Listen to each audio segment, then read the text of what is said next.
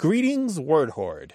We're here with an exciting option for you a version of our podcast without any ads. That's right. No advertising interruptions, just the content you love, ready to go in your favorite podcast apps like Spotify and Apple Podcasts. It's another way to support the show, ensuring that we keep bringing you the word stories and language explorations that you love. Try it at waywordradio.org slash ad free. And it's affordable. For just a small subscription fee, you can enjoy A Way with Words uninterrupted, except by us. Plus, it makes a great gift. Know somebody who loves language as much as you do? Give them the gift of words. Easy to sign up, easy to enjoy. It's the same A Way with Words, just streamlined for your listening pleasure. Go to waywordradio.org slash ad-free. Support us, support the show, and enjoy an ad-free listening experience. waywordradio.org slash ad-free. Thank you. You're listening to A Way with Words, the show about language and how we use it. I'm Grant Barrett. And I'm Martha Barnette.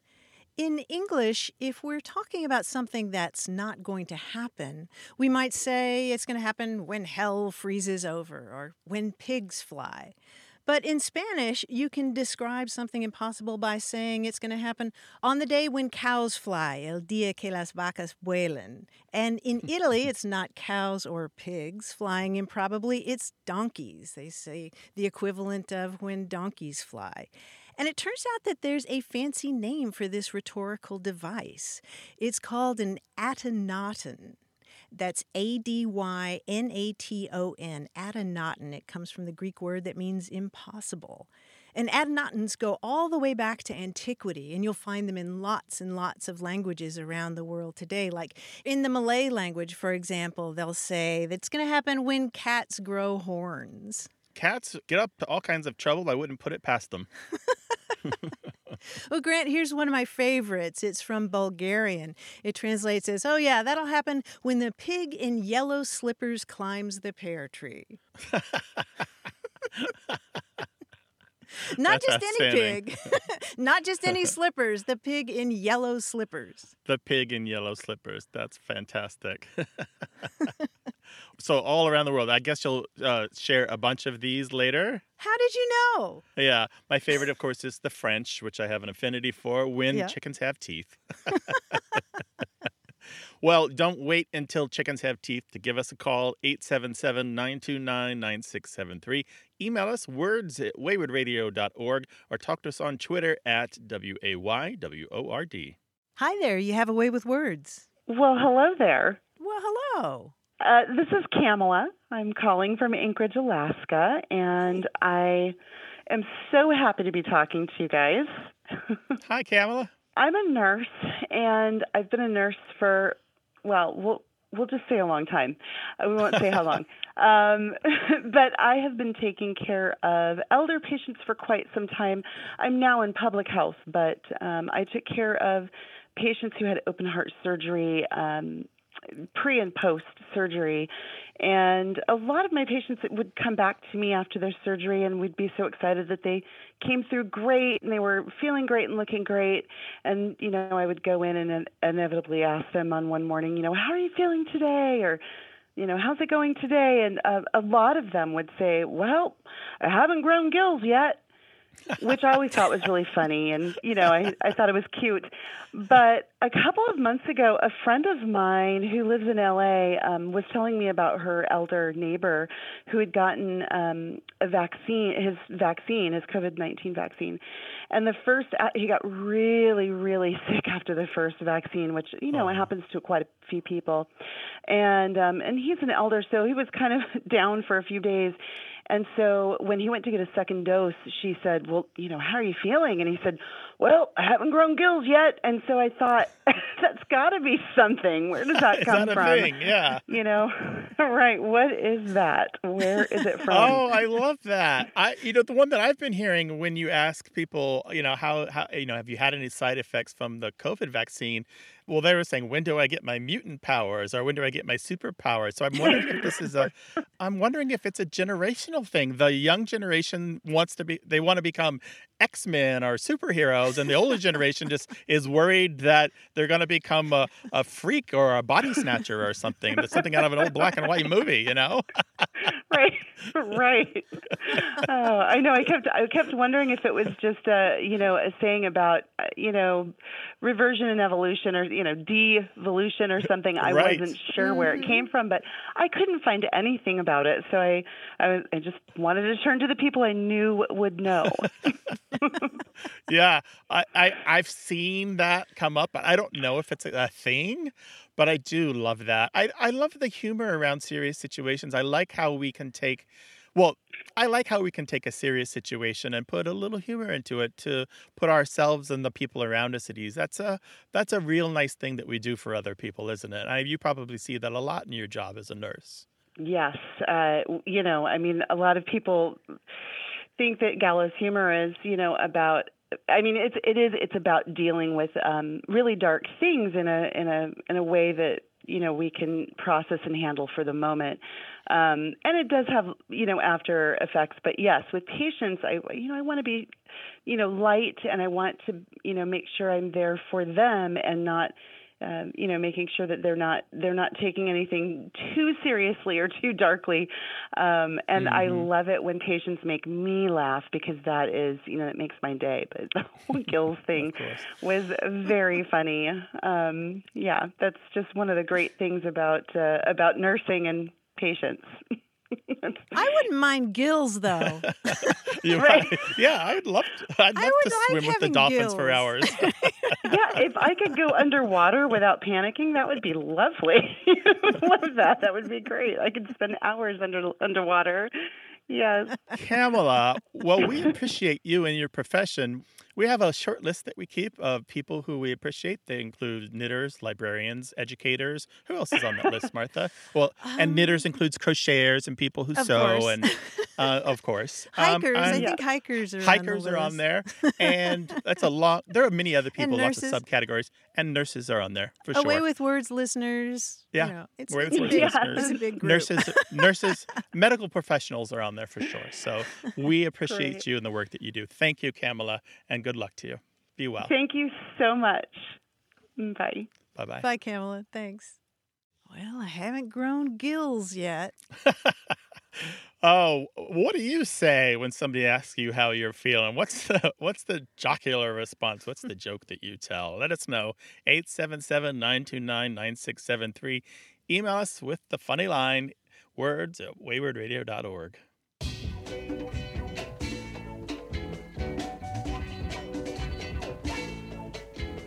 Been looking at adynatons around the world, those phrases that describe impossible events, and a couple of them involve animals and their tails. In German, if you want to say that uh, something is never going to happen, you might say the equivalent of, it's going to happen when the hounds start barking with their tail. And in Latvian, you would say, it's going to happen when an owl's tail blooms. Trying to picture what that would look like. what country is it where um, that will happen when a camel's tail reaches the ground Oh, I have never heard that one. Yeah, I've heard that one, but I don't know which country it is. It must be one of the camel-rich countries, was though, right? Share your adynatons with us, 877 929 9673, or send it to us in email. The address is words at waywordradio.org. Hello, you have a way with words. Hello, this is Alyssa from Dallas, Texas. Hi, Alyssa. How you doing? Hey, Alyssa. I started a new job about six months ago. I'm a management consultant, and I'm a bit of a change agent in my role. And so I've been speaking to several of our partners about um, things that we can optimize, things that we need to do differently, putting some new processes in place. And in several isolated one on one conversations with these partners, so not with them together, I keep hearing this phrase with regards to change, which is we need to make sure people don't feel like you're moving their cheese or be sure not to move that person's cheese or something regarding change and moving cheese. And the first time I heard it, I sort of thought that was made sense. And the more I've thought about it, the more I've sort of struggled to understand the the meaning. And so I thought I would give you a call to help me with this business jargon mystery. This makes a lot of sense um, because this goes back to uh, a book that is what we call a motivational fable or a business fable. Have you heard of this book, Who Moved My Cheese? No, I haven't. Ah, well, it's a very quick read. It's a very, very short book, but I think you're going to find this really helpful because this book was published in 1998 uh, by a physician named Spencer Johnson. And this book, Who Moved My Cheese, landed on the New York Times bestseller list for almost five years. You couldn't go to an airport without seeing it being sold. It was sold tens of millions of copies. And this fable is about two mice and two little bitty humans who are in a maze. And the mice are named Sniff and Scurry because that's what they do. And the humans are named Hem and Haw because one of them is thoughtful and the other one is stubborn.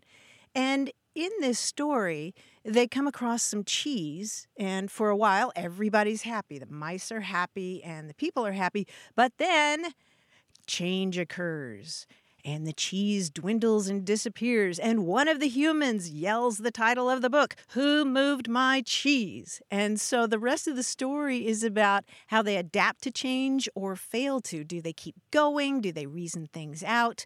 And uh, the book contains a lot of morals to the story, like adapt to change quickly, because the quicker you let go of old cheese, the sooner you can enjoy new cheese. And this is a book that uh, managers picked up and used with uh, their coworkers. Um, some people have criticized it for being something that management just trots out uh, to justify things that everybody doesn't like, like downsizing or cost cutting measures. But it goes back to this um, playful little book about change and cheese.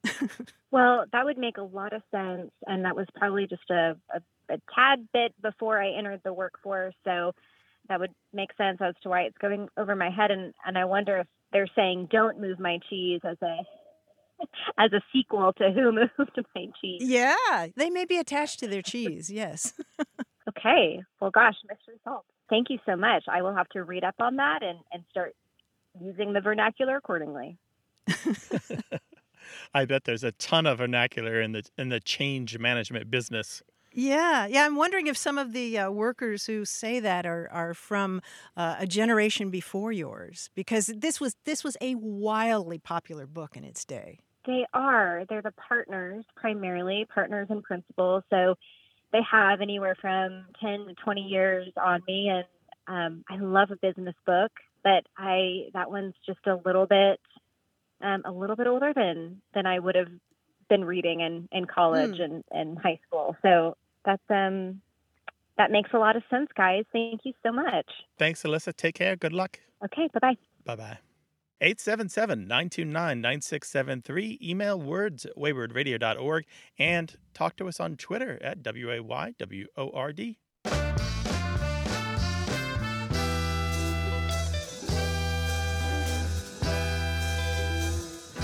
Grant, quick, how do you make the number one disappear? Eraser. White out. how about you add a G to the beginning? Gone. Aha. That's good. That's probably something I should have learned when I was five, right? Here's some more numbers 877 929 9673.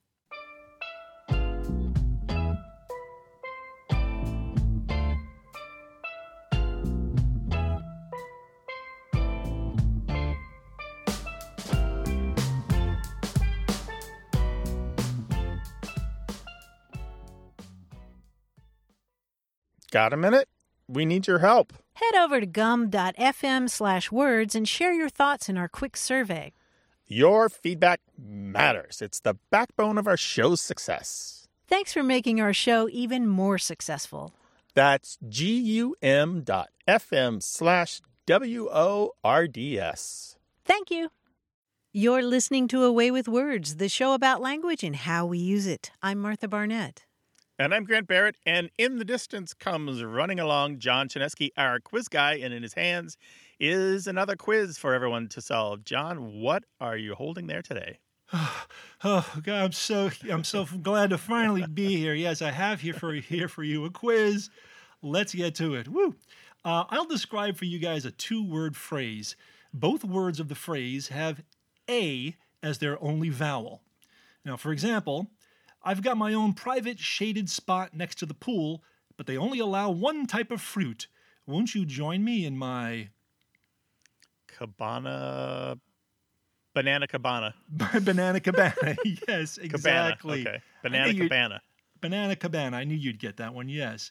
So once again, all of these are two-word phrases. The only vowel is a, and I have to tell you, uh, each one has uh, at least three a's. Okay, each word. Wow. Yeah. Okay. Here we go. I wonder if Mani Gandhi's daughter Ela Gandhi and her brother Arun Gandhi ever called their most famous relative this. Um, grandfather Mahatma. Mahatma, you got. Let's see if you can find a, a word with three a's in it that means this uh, the same as Oh. the word. Yeah. Uh, Grandpapa Mahatma. Yes, yes. Grandpapa Mahatma. Yeah, why not? They say making superficial changes or cosmetic changes to a product to disguise its failings is putting lipstick on a pig. But suppose all you have is an earth pig and eye makeup. Aardvark Beauty Mark. No, wait, that's only two A's and close. three words. Sorry. The first part. Eye makeup. Mascara. Ar- Aardvark mascara. There you yes, go. Yes, Aardvark mascara. Very nice. nice Teamwork. teamwork. There you go. Double A again, too. Yeah.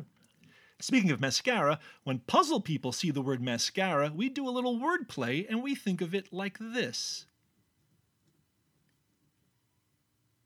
Do you hmm. now? Yeah, Mascara anagram? Something? close. Anagram. We think of what instrument? Maracas anagram. Yes, maracas anagram. Nicely done, Martha. Very good. I wonder if this southernmost Central American country has a fleet of ships to defend its famous canal. What would that be? Panama. The fleet of Ar- ships. Armada. Armada. Yeah. Yes, again, teamwork works. Panama Armada. Now, Panama has a Servicios Nacional Aeronaval. Doesn't have anything resembling an armada. Many people know how sled dogs carried diphtheria serum from Nenana to Nome in 1925. Did you know they traveled together in a long line of sleds? It was the most famous Alaska Yes. caravan. Yes, Alaskan caravan. As my friend Fonzie would say, you guys, eh, A, you did eh. really well on that A's puzzle. Good job. Thanks, John, for the quizzes. We appreciate it, and we'll see you next week. Give our best to the family. You too. Talk to you then. All right, take care.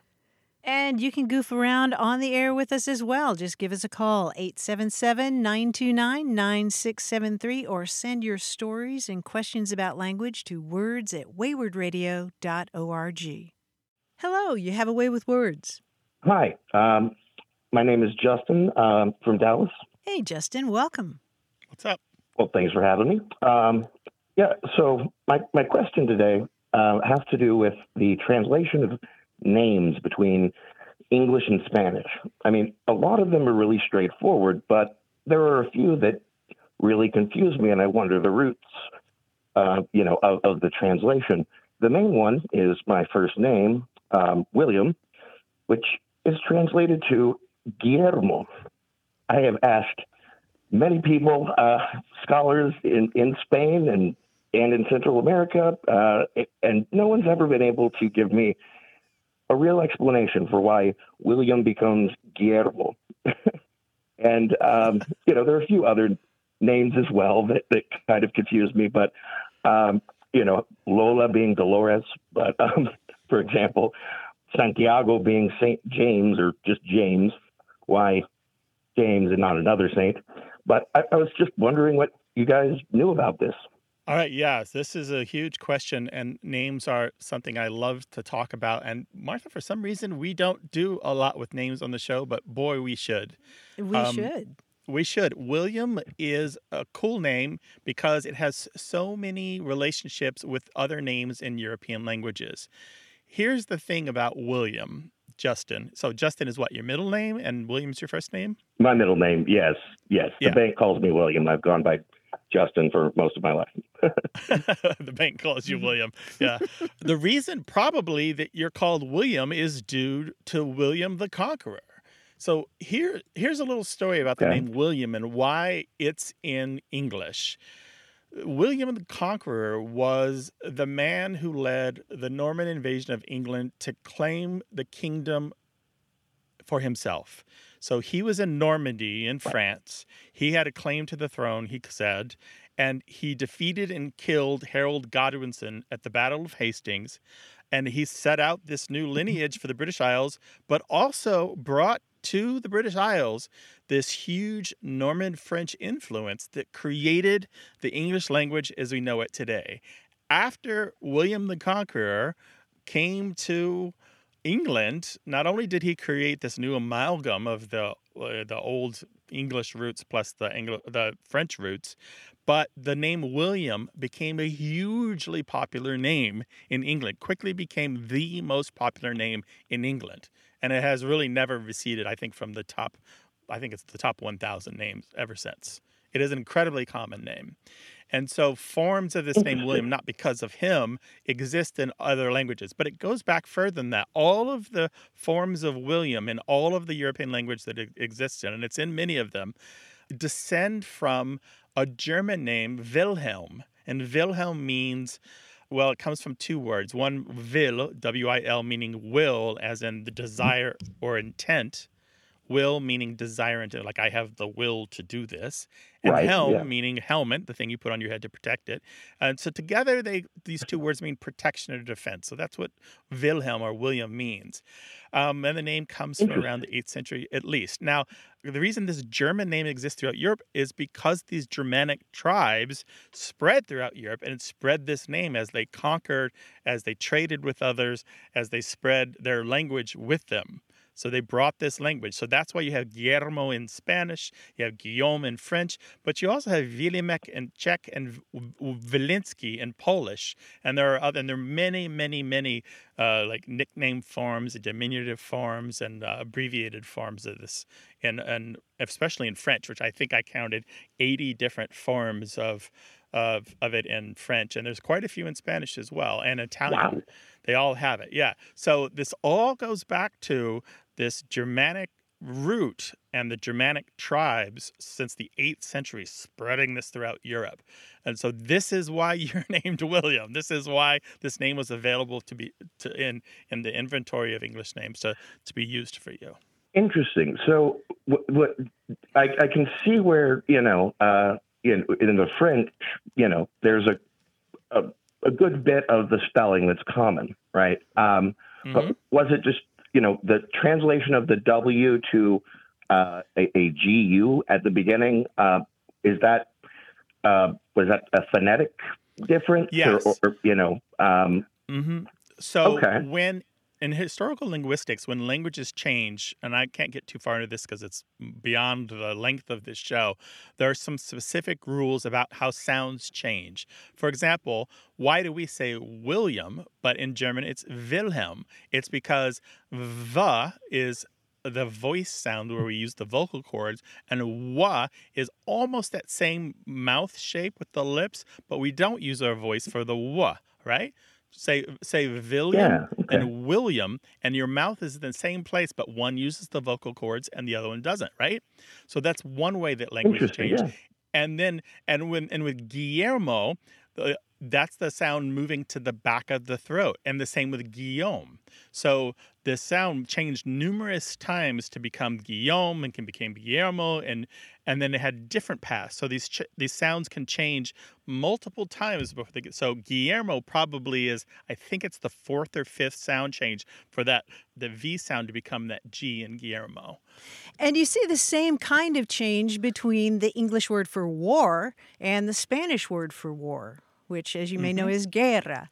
And um, Ye- yeah, yeah, yeah. yeah, and then the English words ward and guard both come from the same root, and warranty and guarantee. Sometimes those G's and W's interchange like that.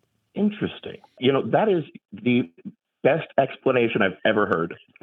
This is this has been something I've been wondering about for so long, and uh, this is a really convincing explanation. there is a very readable book. It's an academic book, but it's a very readable book nonetheless called Historical Linguistics. I think it's to the third edition by R.L. Trask, T R A S K. I highly recommend it. It's a, I mean, I think you can, re- if as a college student or a high school student, can definitely read it. Again, Historical Linguistics by R.L. Trask. I absolutely recommend it. It will introduce you to the topic of this language change. This is how we know what languages used to sound like and how we know that these these languages are all related and go back to Indo-European and Proto-European. And we know that Sanskrit is related to Latin, for example. We know this is how and we know Greek. that and Wow. Greek. This is how we know that the Indian languages are related to the European languages. It's amazing. That that is okay. I, I will definitely pick up that book. Uh, I absolutely will. Thank you guys so much. Take care. Be well. Glad to have you. You Bye bye. Thank you. Bye. 877 929 9673.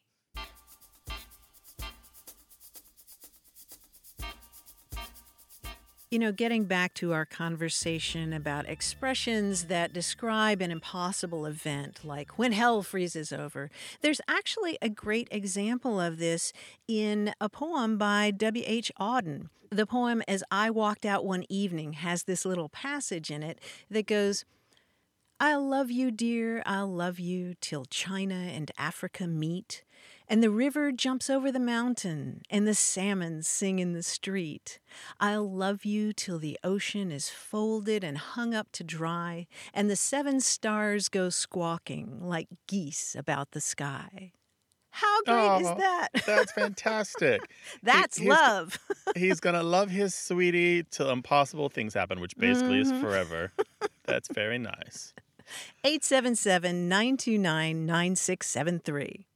Hello, you have a way with words. Oh, hi.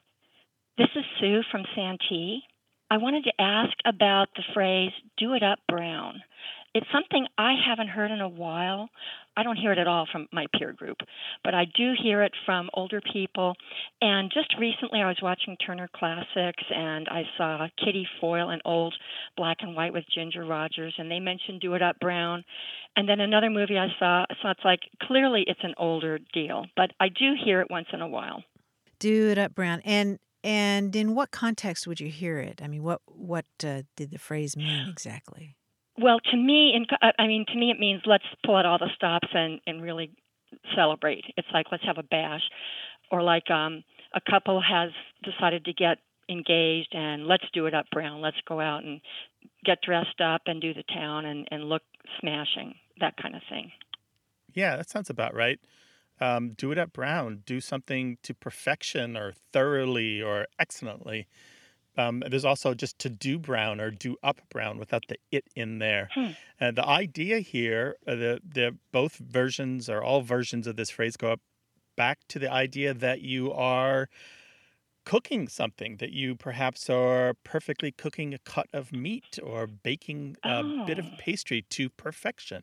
So it's just the idea that you're comparing what you're currently doing to making food perfectly. You're browning exactly as it should be should be done. However, there's also um, negatives for this as well, where to do brown or do it brown was to beat somebody at their own game or to to conquer them in a challenge or to cheat or to swindle them. And that Hmm. kind of cooking was maybe to roast them on a spit or to cook them until they were done. You know, uh, it was a Oh. different kind of, but still had the cooking metaphor in there. Still the idea of that they were they were singed, you know, rather than cooked to perfection. Um, so you do have the positive and the negative connotations. The, the do it brown or the do it up brown was usually positive, but the do up brown or the do brown was was sometimes negative, but also positive. So, um, Hmm. And occasionally, if you look, Sue, you'll find do it up blue instead of do it up brown with the same Hmm. kind of variation in meaning. I would never have thought of the cooking metaphor. I mean, I was thinking brown. What a dull color, you know. Do it up spectacular Oh. doesn't sound brown, but cooking No, totally there's makes so- sense. Sue, I'm really digging your description of getting gussied up and going out. it seems like a long time yeah, since I mean, it that's was like happened. doing the town, you know, or um, Yeah. White tie and tails kind of thing, you know. But Mm. Yeah. cool. Well, thank you so much. Well, Sue from Santee, California, thank you for your call. We really appreciate it. Take care. thank now. you. All right. Bye-bye. Bye bye. Do it up round and do it up right. Give us a call, 877 929 9673, or send your thoughts and observations about language to words at waywordradio.org. Hello, you have a way with words. Hi, my name's Leslie. I'm calling from Dallas, Texas. Hi, Leslie. Welcome to the show. Um, Hey, Leslie. hi, thank you. Um, I was calling because we've all heard that expression a person is salt of the earth, and it's a decidedly good thing. But there's also the saying, someone salted the earth, and it's decidedly negative. And I was wondering where those expressions came from and how one can be so positive and the other is so negative. Mm, Ooh, okay. I love the diametrically opposed sayings. Salt of the earth meaning someone is good, and salting the earth meaning what? That they've ruined a thing or just spoiled a thing? that was how I had heard it. It was like they sabotaged it for the next person. So, not knowing any of the context, I imagined it was a farming thing. Like it, they had to move, they had to leave their farm, so they put salt in the earth to foil the next person's attempts at growing something. But that's my guess because obviously I don't know. Well, that's a very good guess. There are stories from the past, even even in the Bible. There's a story about uh, Abimelech, the judge of the Israelites, who uh, sowed his own uh, town with salt. Um, after he quelled a revolt against him, but this might have been just a ritual. We really don't know if in the past people literally took salt uh, and poured it on land that they had conquered. But you're right, that would be a very negative thing. It might have been just kind of a ritualistic thing that a victor might do, just throwing some salt, and somehow that was supposed to magically uh, make the ground unusable. Although it kind of doesn't make sense if you're the victor and you want to keep that land, why, why would you ruin it? um, but you're right also that salt of the earth is something that's very, uh, very positive. In fact, that goes back to the Bible too, in the Sermon on the Mount, where Jesus says, You're the salt of the earth. But if the salt has lost its flavor, with what will it be salted? That is, that is, you're really good, you're really pure, and stay that way. Don't get diluted by the influences of the uh, of the world. So yeah, they're two very different ideas. Yeah, there's a fantastic book all about salt. It's called Salt: A World History by uh, Mark Kurlansky. It's got fantastic ratings everywhere and great reviews. I highly recommend it. You will find that salt and human history go hand in hand. Well, that would make sense. I can't wait to learn more about it. Thank you. Yeah. Well, Thank Leslie, you, call us again sometime and we'll talk about pepper. And then cinnamon. oh man, you're going to expand my culinary horizons so far. All right, take care and be well. Thanks, Leslie. Thank you so Bye-bye. much. All righty. Bye Bye bye. bye. 877 929 9673. Words at waywordradio.org.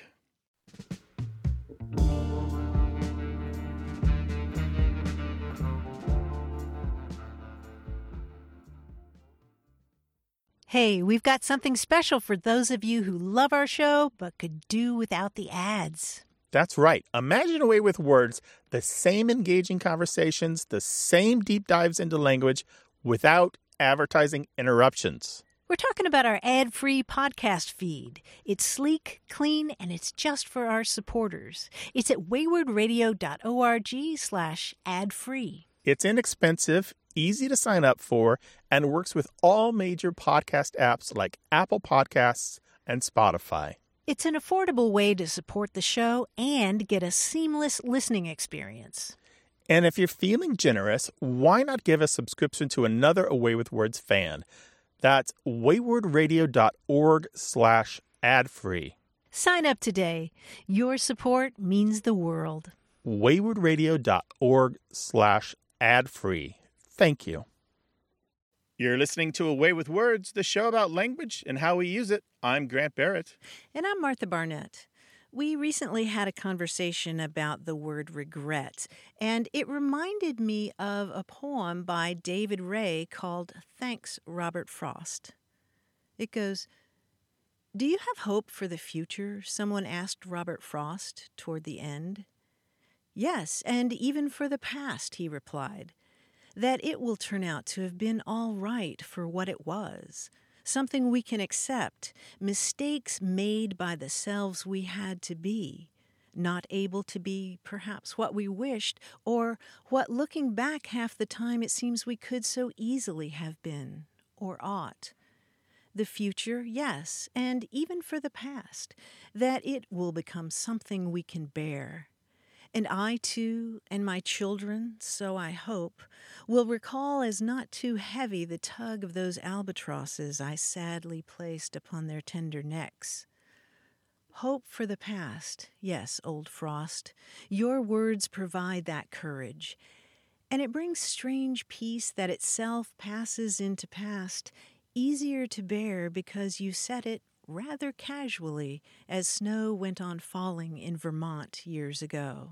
I've always enjoyed poetry that invokes or evokes poetry that we all know. So this lesser known poem calls on the strength and power of the the snowy woods, the poem that Robert Frost wrote that you probably learned in school. Yeah, a couple of them stopping by the woods on a snowy evening and and also the idea of two roads diverged in a yellow wood. I really like this as a rumination on regret. And a lot of Robert Frost poems were that, at least the ones that I know. They were thinking about what he had done and had not done. And I think maybe it's something that happens later in life, but the best poetry for me now is poetry that connects to my own thoughts about um, roads that I could have taken, of jobs or lives or people that I should have known better or should have taken up or should have pursued. The phrase "hope for the future" is is such a cliche, but it's it's jarring to hear somebody talk Mhm. about hope for the past like that.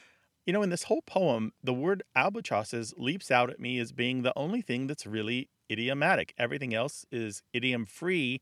He's talking about putting albatrosses upon their tender necks. Right, and of course that's a reference to another poem. Come to think of it, the rhyme of the ancient mariner. Yeah, so that's why it leaps out at you, and you're like, wait a second, why is the word albatrosses in here? And yet, there we are. It's another poem. Thank you, David Ray, for your permission to use the poem Thanks, Robert Frost. We'll link to it on our website at waywordradio.org. And if you have a poem that you want to share with us, send it to words at waywordradio.org or send it to us on Twitter at W A Y W O R D. Hello, you have a way with words. Hey, how are you? This is Kit B. Smith. I'm calling from Pulaski, Tennessee. Pulaski, Tennessee. Well, what's on your mind, Kit?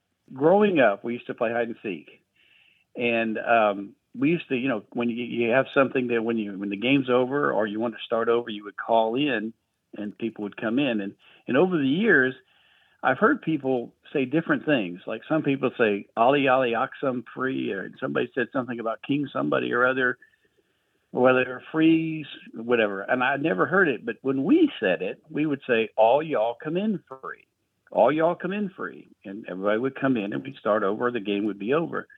So I'm just wondering, what is what are you really supposed to say? Is there something about an ox or something? Is there something about a king? So I'm just wondering, what's the what is the real end of the game of hide and seek call? So all what is- y'all come, all y'all come in free. I like that. I do like that a lot. it makes sense. It's perfect. Yeah. Well, it made sense to us.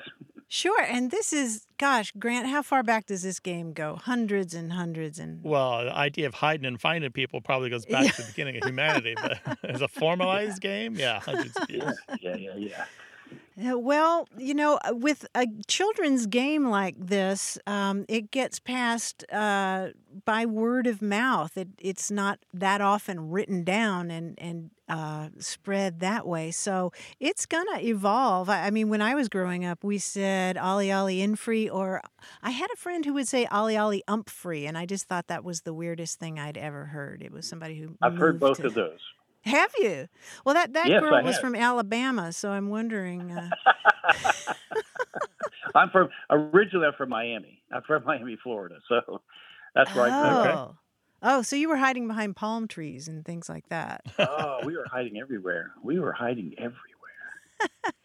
But I- I got to tell you both, uh, in my experience, we didn't even play the version where you got to come in free. We played the version where you hid until you were found, even if it took hours. Oh, really? And you just and you just hoped that all the other kids never gave up. Like, otherwise, you, you would just have to wander Mhm. out on your own to find out that they were doing something else entirely.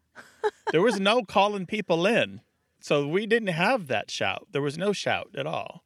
But Martha, I'm with you. I'm looking at the Dictionary of American Regional English. There's dozens of versions of this. Ollie, Ollie, auction free, like a A U C T I O N, and then my favorite one is Ole Ole Olson, all in free, like a, a like Ole Olson, the famous uh, jokey character in the Scandinavian parts of the country. There's all these Ole Olson jokes. Um, and the obvious ones like all home free. All the all of them have the idea that if you're out there, you can now come in and the game can start over and somebody else is it, right?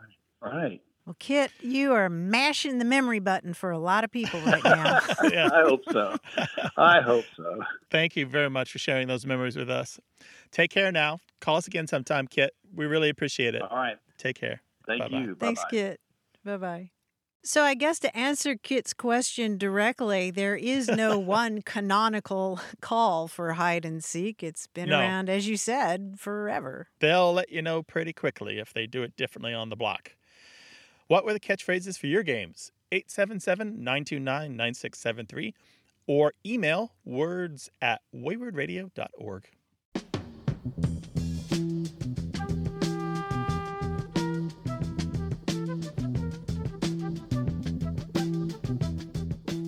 we were talking about adynatons. Those are joking allusions to an impossible event, like when pigs fly or when hell freezes over. And adynaton is a weird word. It's spelled A D Y N A T O N, and it comes from the Greek word for impossible. And if you break that word down, then you can see that the A, the first A, means not, and then the dynoton um, is related to words like dynamic. It has to do with power.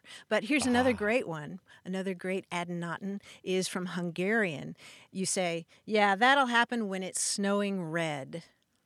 Oh, that's a good one. But you know what my favorite one is? Is the Russian. It's something like when a crayfish whistles on top of a mountain.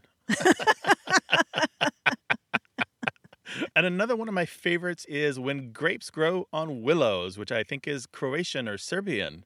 When grapes Oh, grow on willows.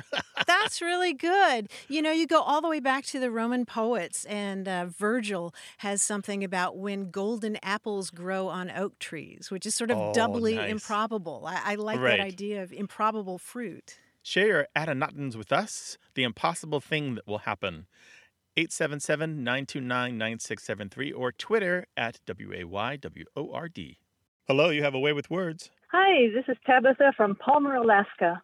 Hello, Tabitha. Welcome to the show. Okay, well, my mom had a word she used when I was growing up, and I used the same word on my kids. And I thought everyone knew this word, but as an adult, when I used this word, I found out no one seemed to know what it meant.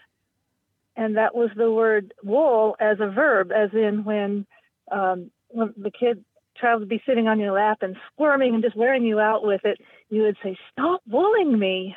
So tell us a little bit about the history of your family. Are you all from Palmer? No, my mother is from southern Missouri, around um, the uh, Osage area, Ozark Uh-huh. of uh, Missouri. Uh-huh. And the only other time I heard anything like that word is a friend from Indiana one time said to her kid, "Stop bullying me," which was very similar. But other than that, I've never heard anyone use it, and everybody I've asked says, "I don't know what this means." And my mom has passed away, so I can't ask her. uh-huh. So I'm hoping maybe I could find a little family history here. Uh-huh. J- just to be clear, you're saying W O O L I N G, right, Tabitha? Yeah, that's that's how I interpret it anyway. Okay. Uh-huh. Stop wooling me. Yeah, it sounds like W O O L. So the verb would be to wool someone, W O O L. Yes. Well, I think uh, Grant and I both had a light bulb go on when you talked about Missouri because um, because this is a, a term that you will hear particularly in the South and South Midlands and Appalachia and the Ozarks. Uh, stop wooling me, and it and it has to do with um, you know roughhousing or tussling with or handling excessively. You know, like a like a dog with a toy or something. Is is that your sense of it? Yeah, because you know, if when a child would be on your lap or something, especially if you had to keep them there for some reason, and they're just restless and they're wiggling and squirming, and they're just starting to wear you out with, um, with all that, and you just finally say, "Stop bullying me." That's interesting because a lot of times um, you'll hear it applied to the child itself. You know, like that baby's been wooled around so much today at the family reunion that she's going to sleep really well tonight. Wooling around.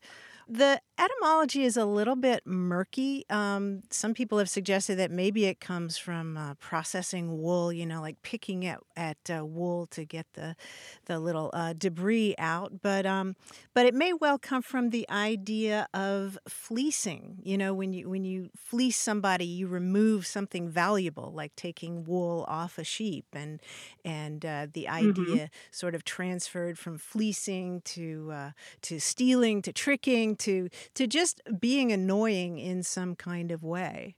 Oh, I see. Yeah, because annoying mm-hmm. you with rolling around on your lap. yeah, because my mom would say it. She did sound annoyed. She did, yeah. And this has got uh, uh, a, a what a century and a half of history or more, Martha. At least in print, probably older than that still. Yes, yes, and it's particularly Wow. associated with areas of Scots Irish settlement. okay. Yeah, my mom. Well, there was some Irish in the family. Hmm So, so that's one of your uh, linguistic heirlooms that nobody up there in Palmer understands, but you. It sounds like. I like that linguistic heirloom. Yeah. Tabitha, thank you so much for your call. We really appreciate it, and good luck with all those woolen kids. Thank you. Bye. Great. Take Take, care. care. Call us with your linguistic heirlooms 877 929 9673. Hello, you have a way with words. Hi, this is Anna from Excelsior, Minnesota. Hi, Anna. Welcome to the show. Hey, Anna. Well, I'm here with my daughter Quinn, and she has a question for you. I'll put Oh, her yes, on right please. now. Okay. Hi. Hi, Quinn. Hi. What's up? My question is why does a Q always end with a U? So I guess with a name like Quinn, that makes uh, that always comes up, right? You always wonder why is there a U after your Q? Yeah. Any guesses? Not really. It's just, I don't know. Well, first of all, tell us how old you are, Quinn. I am five and three quarters. Five and three quarters. Oh, okay. So you're almost six years old. Mm hmm. Oh, that's wonderful. Well, that's very interesting that you asked that question because Q is a very special letter. And you're right. Q has a best friend, and that best friend is the letter U. So you see Q and U together to make that qu sound in your name, Quinn. Q U I N N. That's how you spell your name, right? Yes. And you also see it in words like quiet and quick, which both start with QU. And there are very, very few words at all in English where Q doesn't hang out with its best friend U. But even in those words, when the Q is away from the U, like in the name of the country Iraq, it still has a K sound, but it needs the U to make that Qu sound. Can you hear the difference between the K and the Qua? Um, yes. So there are a couple of other letters that give us a K sound, the letter K, like in kick, or the letter C sometimes has a K sound, like in the word CAT. You know what that spells, don't you? Yeah. Cat. Exactly. Yeah. The C in that word has a K sound, but Q is a really special one that has a best friend that is the letter U, and that's how it makes that qu sound like in your name. Mm-hmm. So without the without the U, then your name would just be Kin and not Quinn. Yeah. That would be a funny name. That would Yeah. be a funny name. It's better as Quinn, I think. You sound like a Quinn to me. And I'm impressed with your spelling and reading abilities. Thank you. Can we talk to your mama? This is Anna. Anna, she's fantastic. She sounds like a bright young thing. Well, thank you. Yeah, and she's asking a question that actually has all kinds of historical linguistics behind it. So maybe she can call us again in another 10 years and we'll have a deeper conversation about it. well, that sounds good. We will do that. You two be well, all right? Thank you. You too. Oh, she was adorable, Martha, wasn't she? Oh, she sure was. And she I- asked a wonderful question. She did. I we've given the explain it like I'm five answer. So Mhm. explain it like I'm 25 answer is a little deeper than that, isn't it? Yeah, it's a little more sophisticated. You know, back in Old English, in Anglo Saxon, there wasn't a Q in the alphabet. You would That's right. you would spell the word quick C W I C, quick. And again, it was the French invasion, the Norman invasion, that gave us the Q and the U for a, a K sound. And the reason that the French had the QU, uh, indicating a K sound, is because of the influence of Latin, which used a Q before a U to make a W sound, like in quid pro quo. And that goes back to the Etruscans because they um, they had three different K sounds. Yeah, so the Etruscans had a, a, a variation on the Greek alphabet, and they had a letter that is um, a lot of people won't know was a Greek letter because it was dropped. The the Mhm. koppa, the Q O P P A, right? Mhm. And that is where we got the Q. So if you're looking for the Q in the modern Greek alphabet, you won't see it. But if you can get a hold of that Etruscan alphabet, you will see something that looks very much like a Q with a straight up and down tail rather than the tail on the side. And there are a couple of really wonderful books uh, that we can recommend about the alphabet. One of them is called Letter Perfect by David Sacks. And then there's the book by Michael Rosen called Alphabetical How Every Letter Tells a Story. And both of these are wonderful books that actually tell stories about every single letter of the alphabet. And it's great reading. Well, we'd love to hear about your miracles of language. What's the thing that you learned about language that you'd like to share with us and the world? 877 929 9673. And you know, we do love talking to kids, uh, whether they're five and three quarters or 105 and three quarters. Uh, send an email to words at waywordradio.org or talk to us on that newfangled phone thingy on Twitter at W A Y W O R D. Thanks to senior producer Stephanie Levine, editor Tim Felten, and production assistant Rachel Elizabeth Weissler. You can send us messages, subscribe to the podcast and newsletter, and catch up on hundreds of past episodes at waywordradio.org.